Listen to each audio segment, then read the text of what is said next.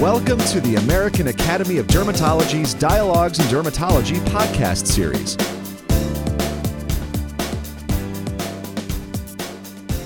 Hello, and welcome to the podcast of the Journal of the American Academy of Dermatology. I'm Dr. Laurin Council, Associate Professor of Dermatology at Washington University in St. Louis, Missouri, and I have the pleasure of speaking today with Dr. Alan Menter. Dr. Menter co chaired the AAD's Guidelines Committee for Psoriasis. He's also the founding president of the International Psoriasis Council and chair of Baylor Scott and White in Dallas. Welcome, Dr. Menter. Thank you, and I do appreciate the invitation.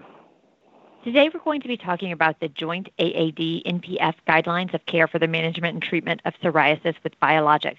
Dr. Menter, can you first tell us the history of these guidelines? Yes, the guidelines do go back a couple of decades. With our last guideline that we did 10 years ago, 2008, 2009, when we did a number of guidelines, including psoriasis, psoriatic arthritis, phototherapy, systemic therapy, topical therapy, and biologics. But I think what's happened in the last 10 years is a whole you know, multitude of changes that have taken place in the field of psoriasis, understanding of the fact we're now dealing with a systemic disease with multiple new biologic drugs being approved and also understanding of the multiple comorbidities of psoriasis.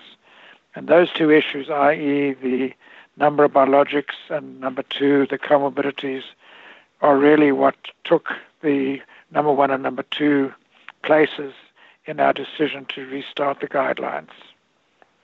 So once that decision has been made, how do you assemble the right team to come up with these guidelines? A difficult question because uh, new guidelines for all specialties is that 51% of a guideline committee cannot have a conflict of interest with industry. So it took us almost two years to create a approximately 25 member guideline committee and uh, where half of the 51% had no conflict of interest with industry, had never given a talk, never uh, done a study, etc. And so we did invite the National Psoriasis Foundation to join us because uh, we felt that possibly patients, uh, as well as research fellows with no conflicts of interest, could be helpful, which it certainly has worked out that way. And these new guidelines, what sort of clinical questions are addressed? Well, the two new guidelines that will be published in Journal of American Academy of Dermatology in April are one, biologics. We discuss all the biologics. Number two, uh, comorbidities, and we discuss all 12 comorbid conditions that have been linked to psoriasis. And those will be published next month. The next four guidelines will be published later on this year, which will be phototherapy, uh, systemic therapies, topical therapies, and pediatric psoriasis. When we're reading guidelines, one of the things that is often discussed are the levels of evidence behind these guidelines. Can you tell our listeners a little bit about that? Well, we certainly try as hard as we possibly can as a guideline committee to be sure that everything that we publish in the guidelines have a good, strong level of evidence behind it certainly there are times where we have to give our own opinions where issues have not been appropriately uh, finalized, but having a, a spectrum of, of people on the guideline committee, we make very sure that every conceivable publication is reviewed and then we review it ourselves as a guideline committee and discuss it accordingly. Thank you. You mentioned that some guidelines were initially developed many years ago, and certainly in the past decade, we've had sort of an explosion of the number of different biologics.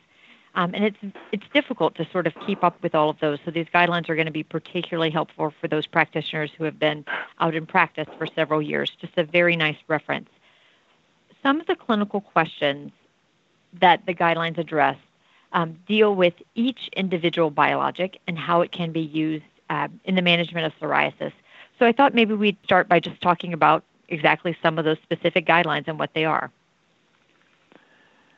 Well, I think what we've done is number one, we've started from the original biologics that we had for psoriasis in the mid 2000s, the TNF alpha drugs. Then we, and we, each one was discussed, the, all four, uh, etanercept, infliximab, adalimumab, and uh, certolizumab, uh, which is most recently approved for psoriasis. All those drugs were approved for psoriatic arthritis before they were approved for psoriasis. But I think we've leaped forward in the field of biologic therapy by then discussing the IL-12-23 ustekinumab drug, then the three IL-17 drugs that are now available and the three IL-23 drugs that are now available. And we also discussed future drugs that are potentially uh, will be available within the next year or two. And we then discuss each of those drugs uh, relatively in detail insofar as the way that practicing dermatologists can uh, you know, decide on which biologics to use and how to use them properly. It's also interesting that guidelines do address things like patient preferences, and some of these biologics are administered differently or at different frequencies, and, and certainly some of those factors are taken into consideration as well, as well as treatment failures and when it's okay to switch and, and how to go about doing that. So these certainly are, are very helpful for the practicing clinician. Um, I think they're also helpful in counseling patients. The guidelines cover different things such as risk and benefits and comorbidities, uh, things like malignancies, hepatitis B and C. How do you decide what sort of things to include in the guidelines? Well, that's a very interesting question because, uh, you know, a, a, lot of it is based on our clinical experience. All of us on the guideline committee have been involved in clinical trials uh, with biologics, have published uh, multiple articles on uh, biologic therapies. So I think the biggest issue that we still certainly don't have a definitive answer for is if you have a patient with moderate to severe psoriasis, which biologic drug, and TNF alpha and IL 17 and IL 23 and IL 12 23 is going to work best for which patient. Currently, we don't have biomarkers that can predict uh, the natural drug for the right person. But on the other hand, our new drugs are producing a 90% PASI 75 score and a 70% PASI 90 score. That means our new biologic drugs are working in the vast majority of patients. With the big unknown, in addition to which drug is, works best for which person, is can we predict when a patient is clear how long they're going to remain clear for, and what is going to be the trigger factors that cause a potential flare up. Something that every patient asks and every physician in clinical practice has to understand. Very interesting. So, currently in the April edition, we have two sets of guidelines, correct? There is the first article talks about the biologics, the second article addresses some of the comorbidities. Is this correct? That is correct, yes. Uh, those are the titles of the two upcoming guidelines next month biologics and comorbidities. And when can we expect the additional guidelines? The additional guidelines should be published within the next six months. The other four guidelines, uh, two out of the remaining four, in other words, phototherapy, uh, is already almost complete. Uh, and the pediatric psoriasis, working with our pediatric dermatology colleagues is likewise almost complete. So the final two will be on topical therapy and systemic therapy, and I hope all four will be published by the end of the year. Wow, that's quite comprehensive, and I'm sure it was an uh, enormous amount of work. We really appreciate everything that you've done for the Academy. Well, certainly it's been a very, very long, kind of long, I wouldn't say tiring, but I think it's been very positive, and we're all delighted to see that the first two are now uh, in press. Well, Dr. Menter, thank you very much for your time. Thank you for sort of introducing us to these two guideline articles that are out, and certainly the two that are coming out as well. We look forward to um, reading those as well. Are there any final thoughts with which you would like to leave our listeners?